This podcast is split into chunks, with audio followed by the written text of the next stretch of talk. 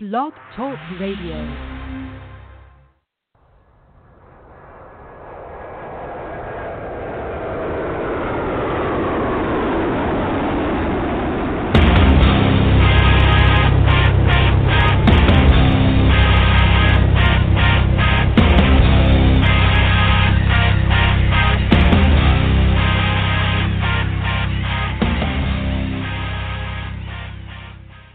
Happy Friday, everybody. Welcome to the Michael Cutler Hour. I am your host, Michael Cutler. It is Friday, October the 13th.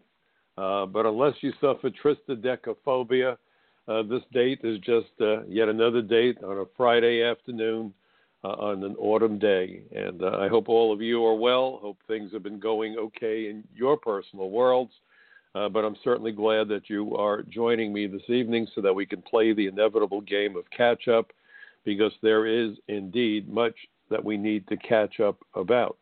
If you're familiar with me, you know that I'm a retired senior special agent with what used to be the Immigration and Naturalization Service, the so called INS, an agency that was sliced, diced, and blended with other agencies in the wake of the terror attacks of 9 11 and folded into the mammoth agency known as the Department of Homeland Security the way it was originally configured by President George W. Bush. Uh, incredibly, efforts to secure our nation's borders, and enforce our immigration laws, were hobbled by the very creation of this uh, Leviathan agency and the way that immigration was watered down and cut into little pieces. Um, frankly, I think that Mr. Bush, the globalist that he is, um, had this uh, goal in mind when he created the agency.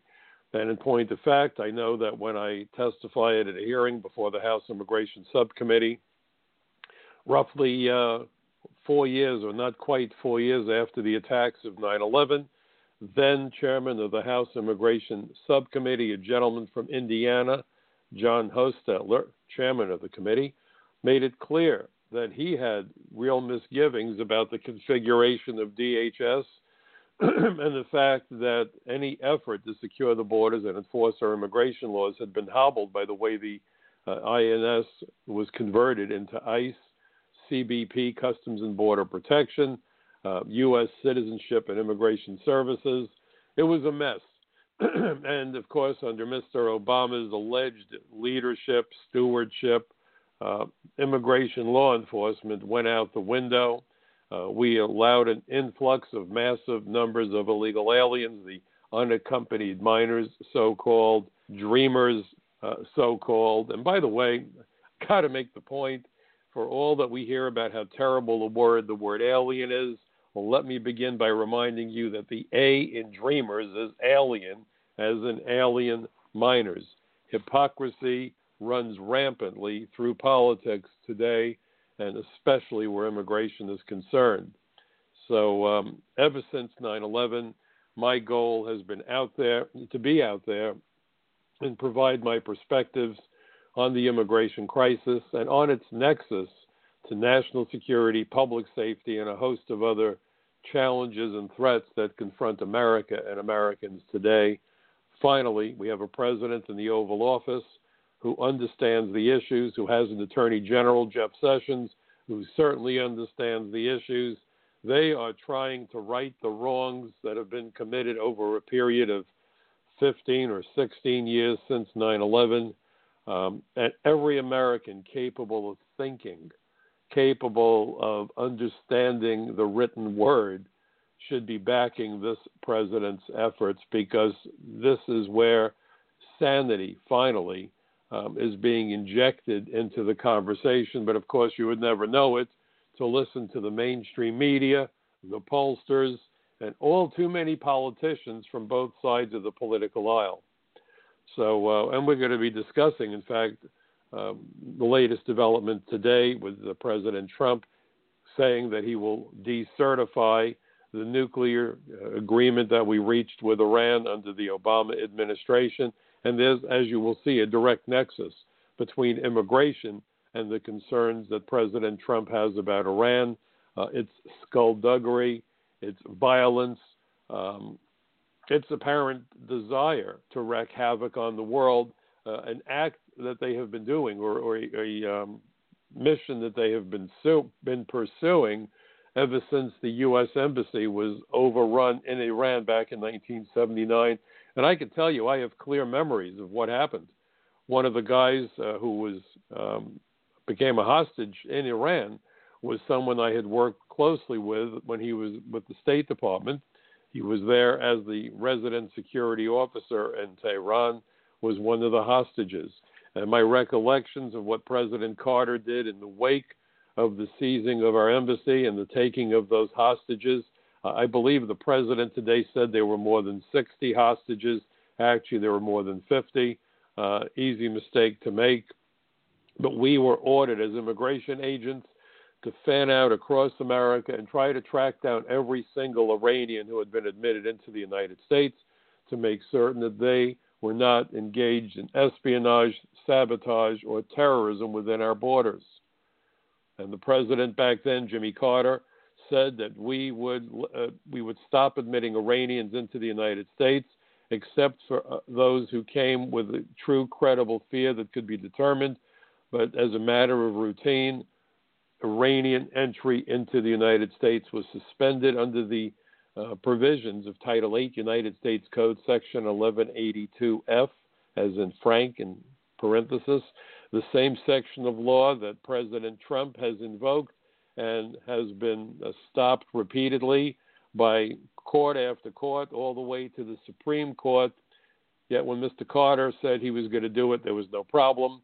When President Obama invoked that section of law, there was no problem. When President Bush invoked that section of law, there was no problem. But when President Trump did it, suddenly there was a problem. This is the kind of duplicitous conduct that we have been witnessing again and again and again throughout our government, throughout the media, throughout our courts.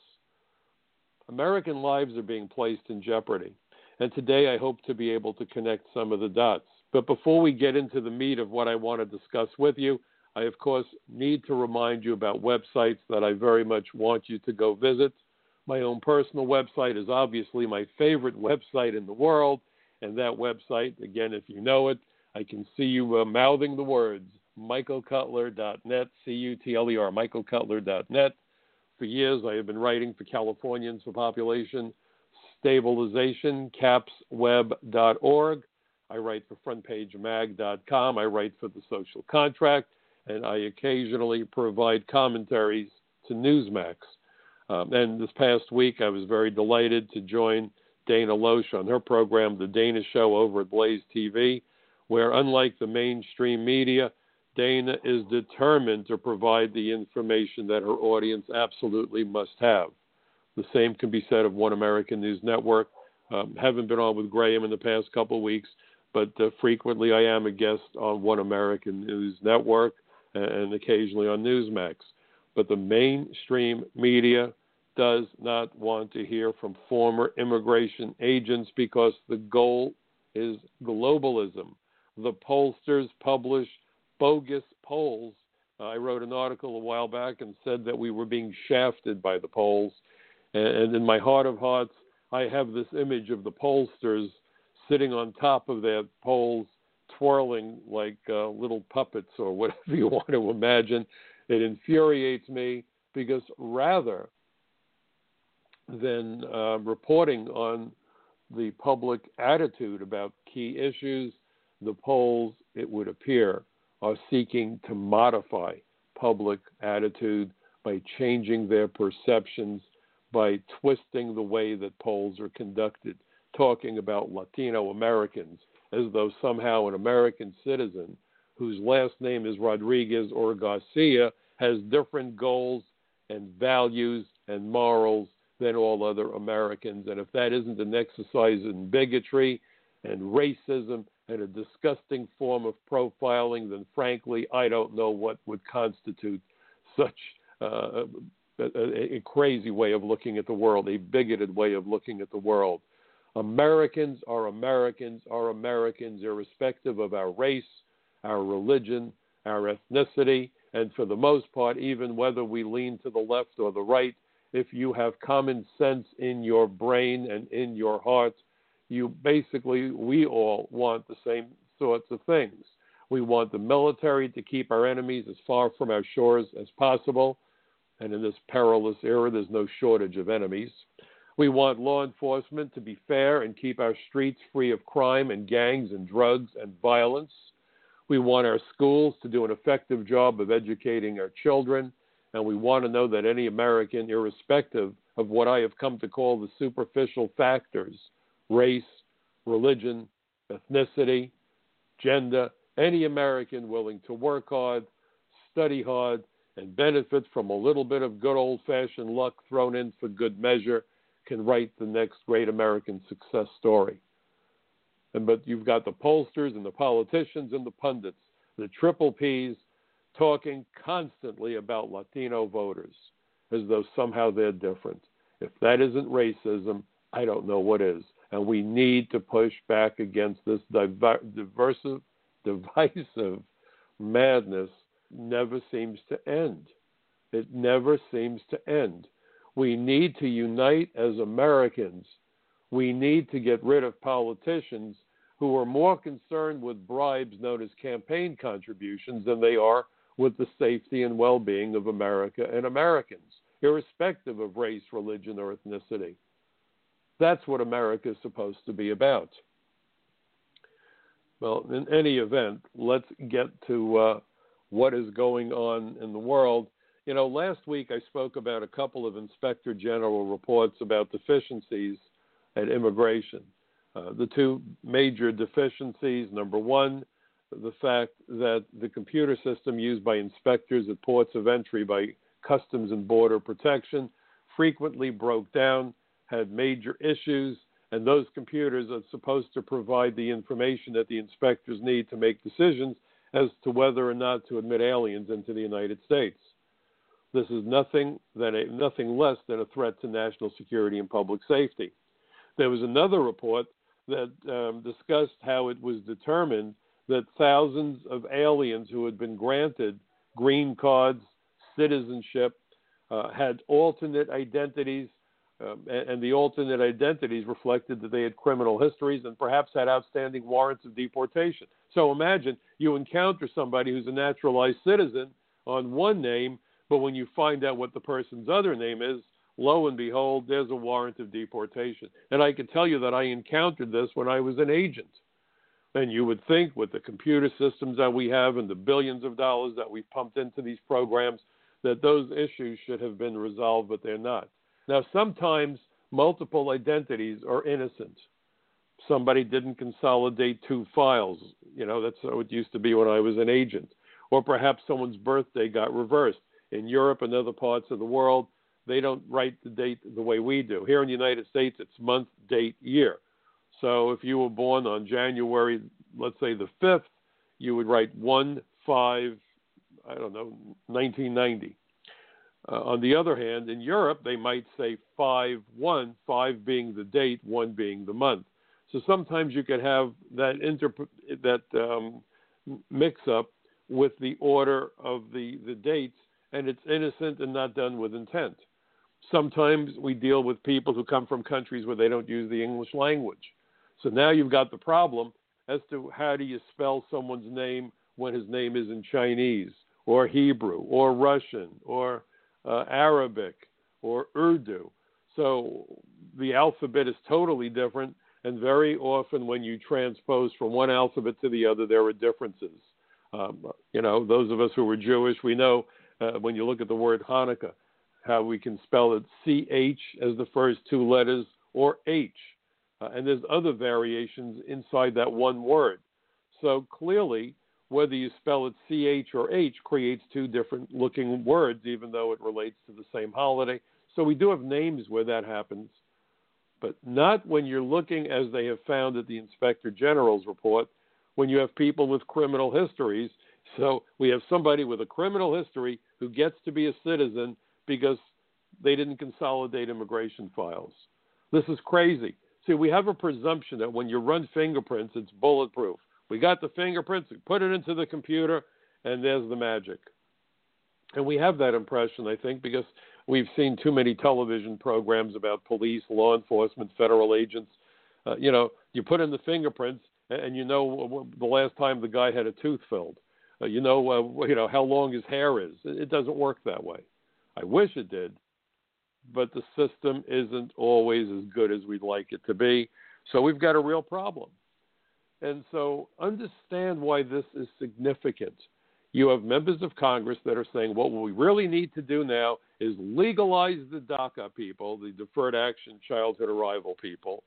And, and so understand that most of those people, if not all of them, faced no interview, faced no field investigation. They entered the United States surreptitiously. They didn't enter undocumented.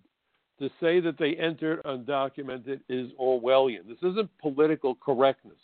This is purely out of the pages of George Orwell's amazing novel, pardon me, 1984. If you haven't read the book, get it and read it. That's your homework assignment. I'm going to keep on harping on it like your nagging parent. You need to read Orwell's 1984. It's an interesting book, it's a short book, it's an insightful book, and once you read it, you will never be the same again because you will come to the horrific understanding, the frightening understanding, that censorship of words leads to censorship of thoughts. I have an article that will be out uh, in another couple of weeks at the Social Contract about this very issue. Spoke to my editor this morning. He told me that it's they've condensed it down because I gave them a monster article uh, I, I sometimes am guilty of that offense, but it's an eight-page article, so it, it's got lots of meat to it. And, and as soon as it's available, I'll be posting the link on my website, michaelcutler.net, and I will be incorporating it into articles for capsweb.org, frontpagemag.com, and, and anywhere else that I can get it in, because I want all of you, I want every American, I want everyone to understand the dangers in censorship. Words matter. The immigration debate became infinitely more twisted when Jimmy Carter insisted, when he was the president, that immigration employees no longer call illegal aliens illegal aliens, but refer to them as undocumented immigrants. That one change in nomenclature over the past four decades, hard to believe it's that long, has had an incredible impact on how immigration is perceived and let's face it, perception becomes reality. So you look at the news media, and what do they say? Well, if you think we should keep out any alien, any alien, doesn't matter, pedophiles, sex offenders, murderers, terrorists, drug dealers, gangbangers, doesn't matter. If you think that we have the right to say no to anybody who wants to come here, the news media will brand you. I promise you this. They will brand you a racist, a bigot, a hater, a xenophobe. It's happened to me. It sickens me, it infuriates me, it angers me. You have to be a right wing nut Nazi to think that America has the right to look through the peephole before admitting strangers into our country. Lunacy. Lunacy. And if you listen to President Trump, one of his favorite words, if you think about it, and he used it again today sovereignty secure borders, not just for America, but for all countries. As individuals, we look through the peephole before we admit strangers into our homes. That's why doors come equipped with peepholes and door locks and doorbells to help us to keep the bad guys from entering our homes. Why is it so difficult to get politicians to agree that we must employ the same common sense where our borders and our immigration system is concerned? Especially when you look at the 9 11 Commission report to which I provided testimony, where they made it clear that multiple failures of the immigration system enabled not only the 9 11 hijackers, but they looked at a total of 94 terrorists, and two thirds of those terrorists, at least, engaged in visa fraud or immigration benefit fraud. I would argue that they all did, actually. Here's where I'm at odds with the 9 11 Commission uh, report and the 9 11 Commission staff report on terrorist travel. And here's why those folks came through ports of entry. They were, I can assure you, asked by the inspector, Why are you coming to the United States? I assure you, none of them said, I'm coming here to kill people. I'm a terrorist. They lied to the inspector. I'm familiar with the job. I did it for the first four years of my career at Kennedy Airport. They lied to the inspector, which is fraud. It is a felony. Lots of luck trying to prosecute it to prove what they said, but I can tell you that they lied when they were at that port of entry about their intentions. A number of them lied about their identities and their itinerary and so forth. Lie after lie after lie. And we've been lied to by our politicians. The immigrants are just coming to do the work Americans won't do. Right. We have tens of millions of unemployed and underemployed Americans, and they're so picky they would rather sit home on food stamps. And when I hear this from people, I get crazy. We have computer programmers, people with master's degrees, MBAs, who are brilliant, who worked hard to get their degrees. They were fired because they've been replaced by H 1B visas.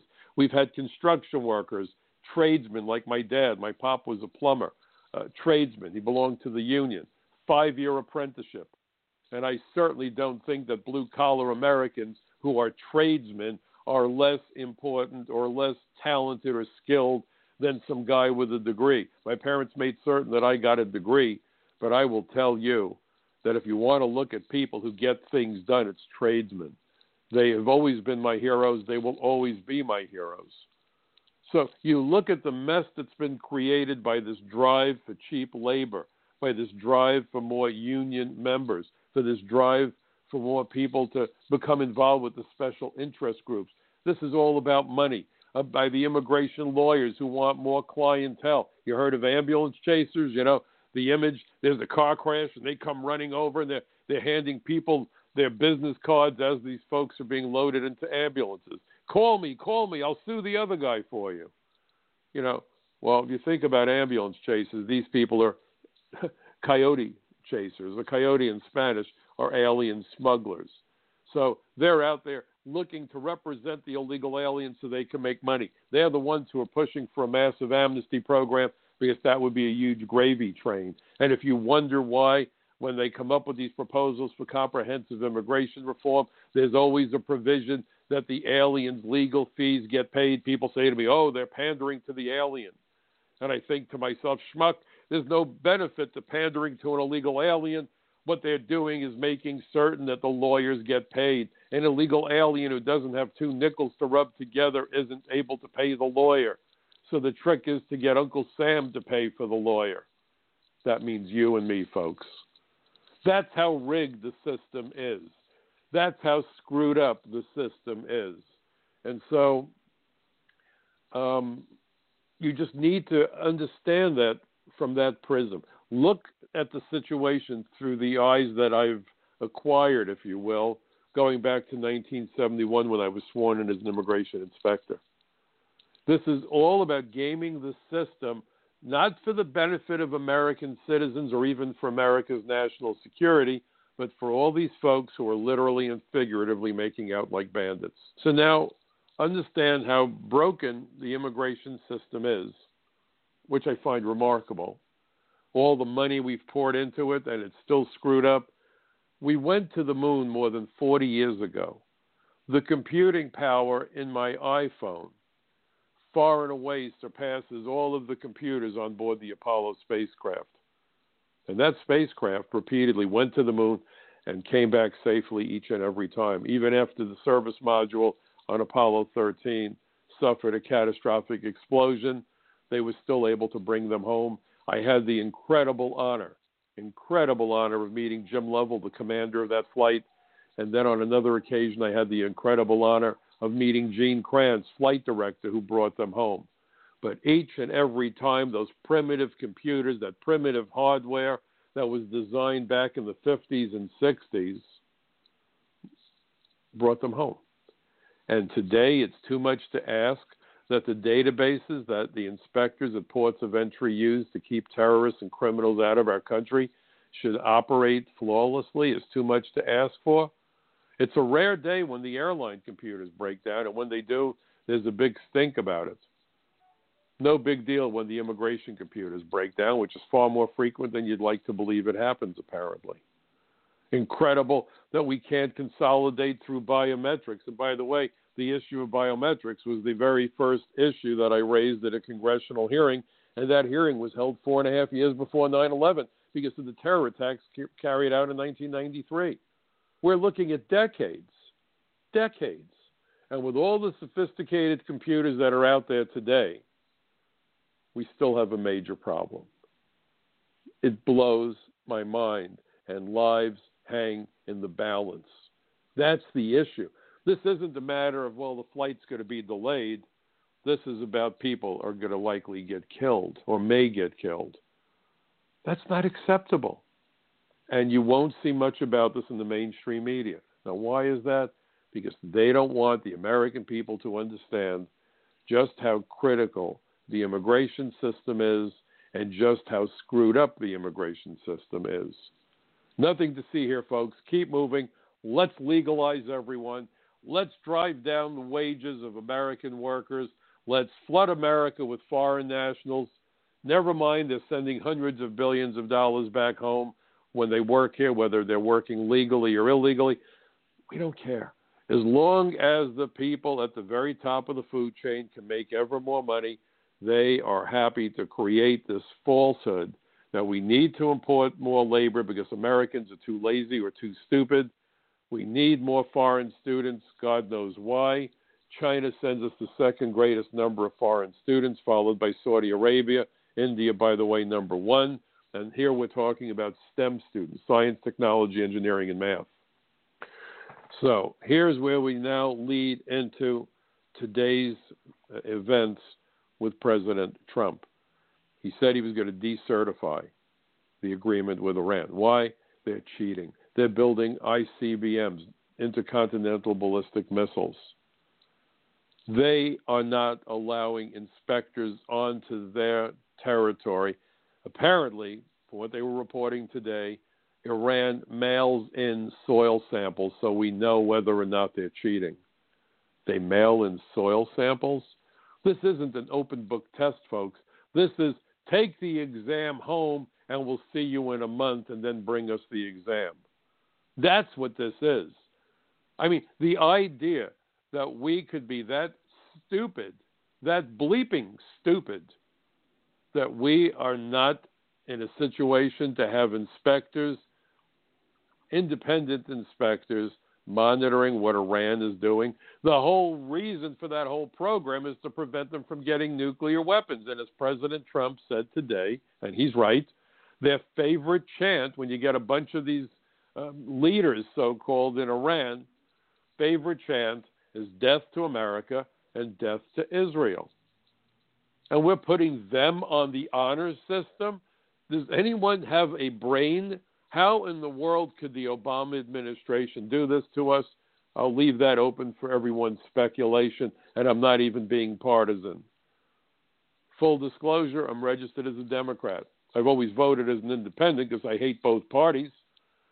I would make the case that you could probably prosecute the leadership of, of the parties for, for RICO, racketeering. I mean, my goodness, what goes on in this country is unheard of. When I was a kid, you would never imagine the government conducting itself the way it does today. Flooding America with foreign labor, laying off American workers, allowing gang members to live with impunity in sanctuary cities where they're killing people, where they're raping little girls, where they're selling drugs. And if you look at the news reports, oh, the government of California, and I wrote about that for Front Page Mag, the government of California is protecting the immigrants from immigration. No, they are not. They are shielding criminals and terrorists and fugitives from immigration. And as a consequence, thousands of innocent people are dying each and every year in the United States. But if you dare suggest that these municipalities need to work with immigration, you're a xenophobe, you're a hater, the sheriffs are finally coming out. They're finally coming out and saying, no more of this. We need to have immigration work with us. And it shouldn't even only be the criminal aliens. Go back to the 9 11 Commission. Most terrorists do not have criminal histories. Most terrorists may well violate the terms of their admission into the United States. Fugitives from other countries are scrupulously careful to not jaywalk, not spit on the sidewalk, not get into a road rage incident. They don't want anyone to pay attention to them. Think of how the Nazi dirtbags came here after the Holocaust, fleeing the long arm of the law for the atrocities they committed during the Holocaust, and they kept low profiles. 60 Minutes did stories about some of those Nazi bastards. And when they asked the neighbor, Did you know that the guy living two doors down from you is alleged to have killed a thousand children? Gee, he was such a nice man. He always smiled at me and he always mowed his lawn and trimmed his rose bushes. Well, never mind the crabgrass police coming after him. The guy came here, got a fake name, and was a fugitive from the, the Nuremberg trials or whatever. That's the tactic of bad guys. You cross a border and then you lay low. You keep your head down and you call no attention to yourself. Someone once said that an effective spy is somebody who would not attract the attention of a waiter or waitress in a greasy spoon diner. I would argue that it might, in fact, be that waiter or waitress who is that spy. Well, guess what? Terrorists operate the same exact way.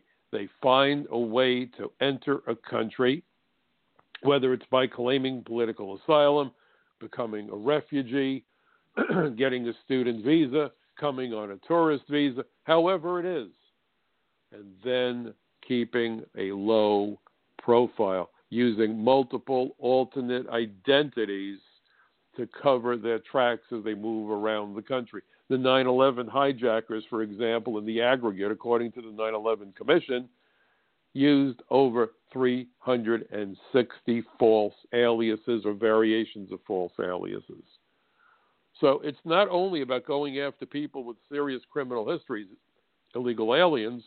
Certainly, they should be priority one, pardon me, but as a matter of making certain there's integrity to the immigration system, we have got ignoring, quote unquote, the illegals who are only violating immigration law. It's not an only. It's not an only. Our immigration laws are designed to keep out criminals, spies, terrorists, fugitives from justice, human rights violators, war criminals, and prior deportees. Also includes aliens with dangerous diseases, mental illness, or likely to become a public charge, or if they work, they would displace American workers. There is nothing in our immigration laws, not one word, that deals with race, religion, or ethnicity. So if someone's here illegally, immigration needs to be notified when the police become aware of it and let the immigration authorities make the decision as to whether or not they want to be involved. When I was a new immigration agent, it was typical that if a police officer stopped a drunk driver and the drunk driver was an illegal alien and he had six of his buddies in the back of the car sloshing around, they would call us. We would take the six illegal aliens that were in the back of the guy's truck and we would drop a detainer on the driver because he was an illegal alien. But first, we wanted the state to deal with him however they were going to deal with him, and then we'd scoop him up. Common sense. That sends a clear message to people around the world that we're serious about our laws. The message today is come to America, violate our laws, kill innocent people, drive drunk and run down uh, wonderful human beings, and you know what? We'll protect you from immigration because they're mean. They want to send you home. And by the way, you should know that the courts have ruled that deportation is not punishment. Think about that. Deportation is not punishment. you're not being punished when you're you're visiting your friend and your friend says, "Hey Charlie, I got to get up for work tomorrow morning. I'm going to have to ask you to leave." He's not being nasty. He's just telling you to leave because it's his house, not yours. Countries, sovereign countries, have the same exact right to do that with non citizens. We're not deporting citizens, and we're not looking to deport lawful immigrants unless they get convicted of felonies, which is a whole other story. But this is about deporting illegal aliens or aliens who have violated their status or have committed crimes. Why in the world would you shelter them? And so you have President Trump talking about Iran, and then he talked about there had been a murder plot to kill the Saudi ambassador. Now, this is really critical because this actually is an immigration issue, whether you realize it or not. Because uh, if you look at the case, and it goes back to 19, I'm sorry, it goes back to 2011. This was the headline issued by the Justice Department on Tuesday, October 11, 2011, almost exactly six years ago, just over six years ago. Here's the headline Two men charged in alleged plot to assassinate Saudi Arabian ambassador to the United States. It begins by saying two individuals have been charged in New York for their alleged participation in a plot directed by elements of the Iranian government to murder the Saudi ambassador to the United States with explosives while the ambassador was in the United States. The United States. The charges were announced by Attorney General Eric Holder, FBI Director Robert S. Mueller, Lisa Monaco, the Assistant Attorney General for National Security, and Preet Bharara, the U.S. Attorney for the Southern District of New York. A criminal complaint filed today in the Southern District of New York charges Mansour Arbabsiar, a 56 year old naturalized U.S. citizen holding both Iranian and U.S. passports, and Gholam Shakori, an Iranian based member of the Iran Quds Forces, which is a special operations unit of the Iranian Islamic Revolutionary Guard Corps that is said to sponsor and promote terrorist activities abroad. And in fact, today, today, for the first time in history, President of the United States declared the Iranian Islamic Revolutionary Guard Corps to be a terrorist organization. And indeed it is. Now, what you may not know, because the media is not reporting on it, and, and here's a guy that's a naturalized citizen with two passports. That's a real big deal. I've been writing about this forever. How did we naturalize him? When did he come here? Was he able to travel more easily with two passports? You're damn right. You travel to one country on your U.S. passport, you put that away, you travel the rest of the distance to, on your Iranian passport, and if, let's say, he flew to Europe, as far as U.S. immigration would know, he went to, let's say, Germany for five weeks, when in fact he landed in Germany, switched planes, switched identities, took the Iranian passport out, and flew wherever he was going to go on that Iranian passport. So un- understand how we are facilitating the terrorist activities of our enemy by giving U.S. passports, citizenship, green cards to aliens. Think back to how we have people with multiple identities getting U.S. citizenship. Just stop and think about it. And what you may not know is that right now, and this has been going on for quite a few years, Tehran has been flying their Quds forces, their Revolutionary Guards, into Caracas, Venezuela. And the Venezuelans have been happy to accommodate them with passports that misidentify them as Venezuelan, not as Iranian.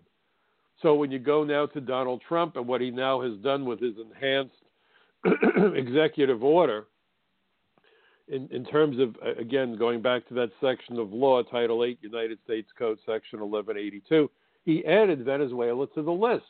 Why did he add Venezuela to the list? Because we know that the Quds forces are flying into Caracas. But now here's something for you to think about. If we stop Iranians from entering the United States who are dressed up as Venezuelans, right? What do you think they're going to do? pardon me, make their way to the Mexican border, U.S. Mexican border, and try to run the border. That's why that border has got to be secured. We are at war with terrorists. That puts us eyeball to eyeball with the Iranians, eyeball to eyeball with the North Koreans. By the way, North Korea is on that list also. Why? Because we know that they want to get their spies and their terrorists and their saboteurs into our country. Missiles are I, I described this a long time ago to a rabbi when I was having a discussion with him about Star Wars, going back to Ronald Reagan. And he said, Isn't it great that we could shoot down the missiles? I said, Yes, it is, and I hope we can. But all that a missile is is a high tech wheelbarrow. And he said, Well, what does that mean? I said, Well, it's a way of delivering a weapon inside our borders. What if the bad guys could simply put it on a ship and sail it into our harbor, put it into a car and drive across the border without detection, and then the bomb is here in the United States? That's why borders matter. That's why our sovereignty matters. And incidentally, in the tri border region of Brazil, where Brazil abuts with Argentina and Paraguay, you have terror training camps involving Hezbollah, which is a client of Iran, Hamas, same deal, and probably in this day and age, ISIS and Al Qaeda. So we have terror training camps in Latin America. We have Iranian shock troops flying into Venezuela, and you have members of Congress in both houses, and in some cases from both parties, opposed to building a wall. Opposed to building a wall. You know, if Americans die, so be it. I guess that's got to be their philosophy because if they really gave a damn about America and America's national security, they'd be jumping up and down demanding that that border be secured. But that's not happening. There were just two guys arrested for wanting to carry out, or three people arrested for wanting to carry out a terror plot in the United States. Two arrested overseas one guy was arrested in the United States and he crossed the border into the United States from Canada. Terrorists are always traveling. They travel to meet clandestinely. They train. Uh, they go. They travel to, to go to training facilities and so forth. They train uh, and travel to carry out attacks in different countries. It's that simple. The 9 11 Commission staff report started out making that very point that in, order to attack us, terrorists need to cross international borders. And then after they did that, their next challenge was to find a way to remain here, and that was done by immigration fraud. in fact, if you go to my front page magazine article this evening, and I hope you do, and I hope you also look at the previous one that was posted by Front Page Magazine about sanctuary cities. And by the way, if you like my articles, please post it in the social media. Facebook, I don't care, Twitter, wherever you want to post it. The more people that we can wake up, the better it is. I call this my bucket brigade of truth. That's why I've been traveling around the country doing speaking engagements. In point of fact, if you become aware of any such speaking engagements, you can reach me through my website, michaelcutler.net. Um, I just got back from an incredible trip to, um, to Colorado. I was in St. Louis, Washington. I'll be heading back to Washington on Monday. Um, it, it's about getting as many people as possible to understand the issue. But what I quoted in my latest article for Front Page Magazine is this Once terrorists had entered the United States, again, this is the 9 11 Commission staff report on terrorist travel, the official report. Once terrorists had entered the United States, their next challenge was to find a way to remain here. Their primary method was immigration fraud. For example, Yousef and Ajaj concocted bogus political asylum stories when they arrived in the United States. Mahmoud Abouhalima, involved in both the World Trade Center and landmark plots, received temporary residence under the Seasonal Agriculture Worker Program after falsely claiming that he had picked beans in Florida. Mahmoud Salameh, who rented the truck used in the bombing, overstayed his tourist visa. He then applied for permanent residency under the Agricultural Worker Program but was rejected. Ayad Mohammed Ismail, who drove the van containing the bomb, took English language classes at Wichita State University in Kansas on a student visa, and after he, he dropped out, he remained in the United States out of status. No criminal history. A student who didn't want to go home. No big deal. Nothing to see here, folks. Just keep moving. That's why when people say to me, well, if they don't have a criminal history, who cares? We all should care. We all should care because they are here, and that's the embedding tactic to look as innocuous as possible. And then we get to this statement from that very same 9 11 Commission staff report on terrorist travel. This is on page 98. Terrorists in the 1990s, as well as the September 11 hijackers, needed to find a way to stay in or embed themselves in the United States if their operational plans were to come to fruition. As already discussed, this could be accomplished legally by marrying an American citizen, achieving temporary worker status, or applying for asylum after entering. In many cases, the act of filing for an immigration benefit sufficed to permit the alien to remain in the country until the petition was adjudicated.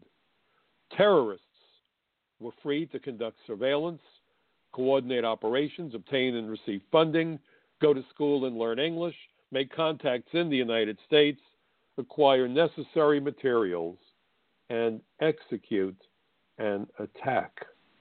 Page 98. When you read that, and you read about the madness of sanctuary cities, pardon me, and you see how desperately President Trump, Attorney General Sessions are trying to protect us. And who is their biggest opponent? Our own government, our own mayors and governors and members of Congress and members of the Supreme Court and members of other courts. They're the ones, whether they realize it or not, who are running interference for terrorists.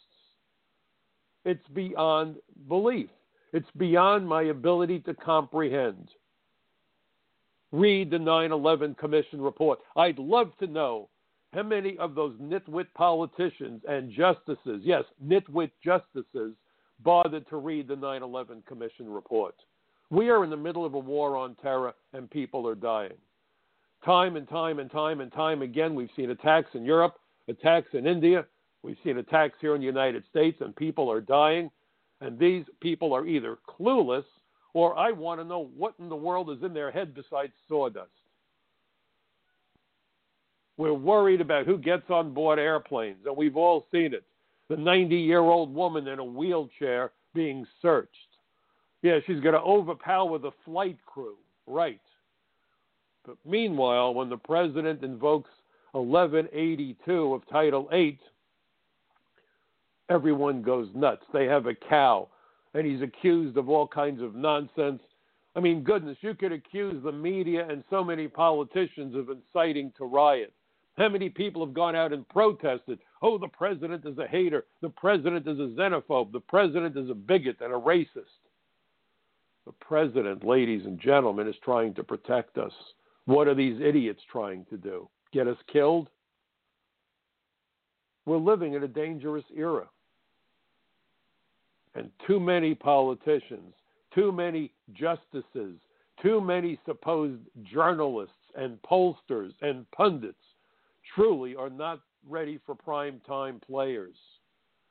Could not possibly have been higher. You look at the terrorist attacks, look at 9 11, look at the Boston Marathon bombing, look at San Bernardino, look at Faisal Shahzad, the Times Square bomber. Thankfully, he didn't kill anybody. He sure as hell tried, though, back in 2010, and we had naturalized him just about a year before he set off that car bomb in that SUV. And if you look at what President Trump is trying to do with the DACA program, and you listen to this garbage, this putrid nonsense being spewed by the likes of Schumer and Pelosi and all the other usual suspects, He's not bargaining in good faith. Why? Because what President Trump is trying to do is hire 10,000 immigration agents, go after government contractors who don't use e verify, make it mandatory. And by the way, people come up to me, and we're talking about people who may mean well, but they're naive. Wouldn't e verify end the problem of hiring illegal aliens? And I have to laugh because you, you would think that the person that would say this is still wearing diapers. How foolish could you possibly be? If speeding is a problem, does posting signs on the highway stop speeding? No. Cops with radar guns and summons books stop speeding. How is, easy is it to defeat e verify? It's child easy. It's child proof easy. All you do is hire people off the books. That's all. This is the way illegal aliens are hired most of the time anyway. You hire them off the books. When I was an immigration agent, you'd raid a factory and you would see that there were 25 time cards on the wall next to the time clock, and you look onto a factory floor, floor that had more than 100 workers. Guess what's going on, boys and girls? The people with no time cards were illegal aliens working off the books. That's why the president wants to hire 10,000 immigration agents for that and to conduct fraud investigations. The fraud doesn't become evident until you go out there and knock on doors and conduct interviews and see what's going on. It's called an investigation. How do I know? I did it for 26 years. And what you may not know is that the second largest contingent of law enforcement officers assigned to the Joint Terrorism Task Force, believe it or not, folks, are immigration agents.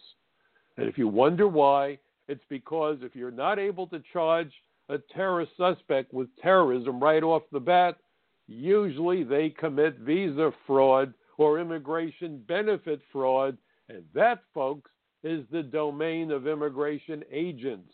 But without the agents, those violations go undetected, and we lose major opportunities to prevent a terrorist attack. The 9 11 Commission said that one of the most critical issues was the enforcement of our immigration laws from within the interior of the United States. So President Trump wants to hire more immigration judges. They are swamped in the courts. Find expedited ways of moving out illegal aliens where they wouldn't even need to go to an immigration court.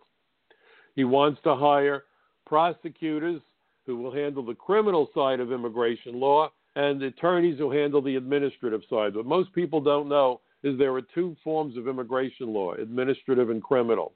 Administratively, the goal is to seek the deportation, the removal of an alien from the United States who is in violation of our laws.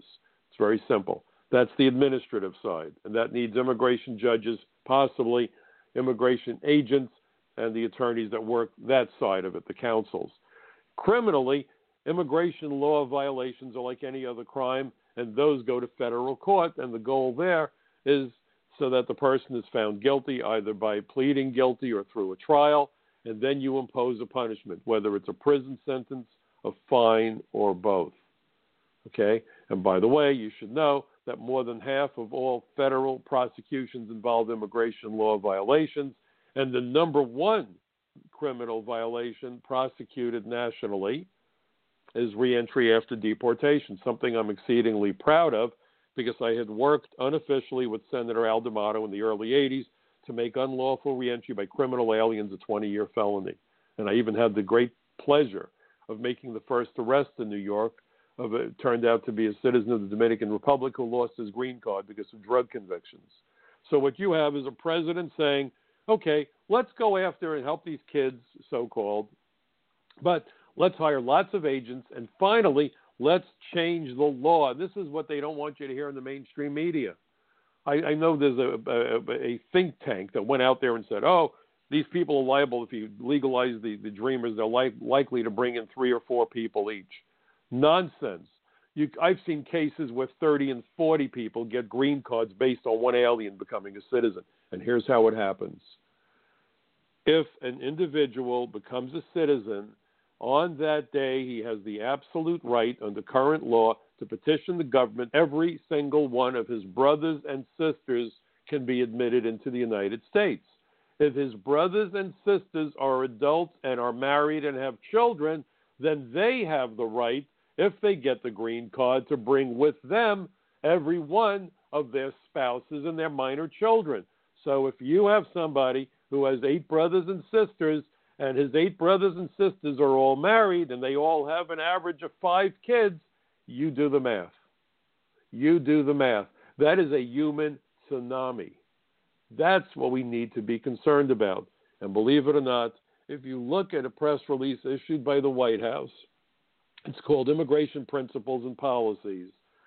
President Trump and Attorney General Sessions have put together an all inclusive program that addresses all of our vulnerabilities immigration fraud, keeping out the terrorists, going after people who lie on their political asylum applications, like the infamous Tsarnaev family, whose uh, two boys carried out that deadly attack at the Boston Marathon on, of all days, Patriots Day back in 2013. And yet you have people criticizing the president, screaming about the need to impeach him. This is the first president in decades who has done his best to protect Americans, far better than any president you could shake a stick at, at least since I came on board with the old INS in 1971. And instead of holding a parade for the president, you have people screaming about this. You have to have lost your mind or be incapable of thinking to not understand the significance of what he's attempting to do. And that's what you need to focus on.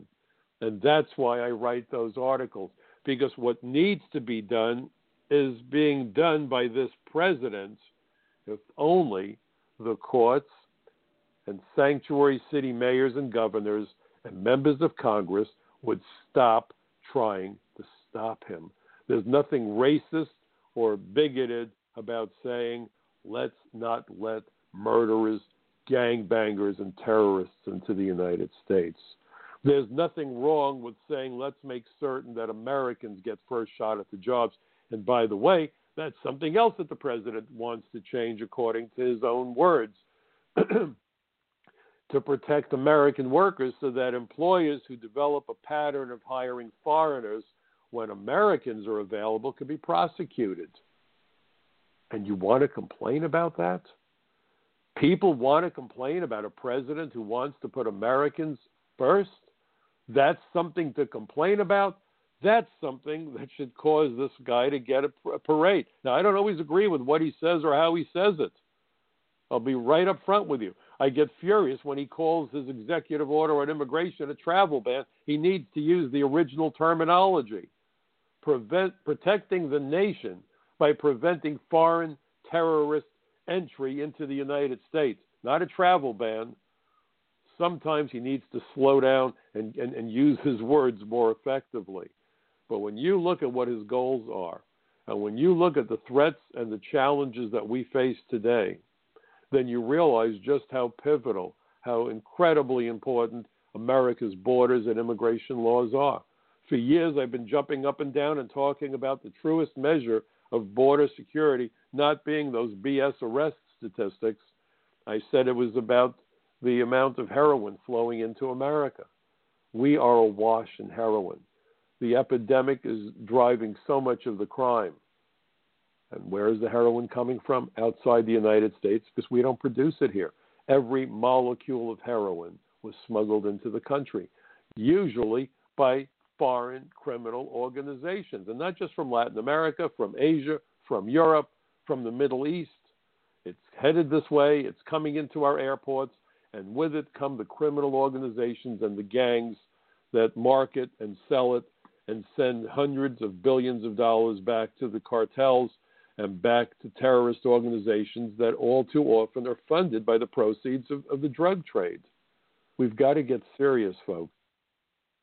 And so, what I ask you to do is please go to my website, michaelcutler.net, go to capsweb.org, frontpagemag.com, particularly this weekend, frontpagemag.com. Check out my articles. If you like what you see, let your friends know about it. Post it on Facebook, send out emails, discuss it with your friends and neighbors. Our politicians need to know that we are not as foolish as they hope that we are.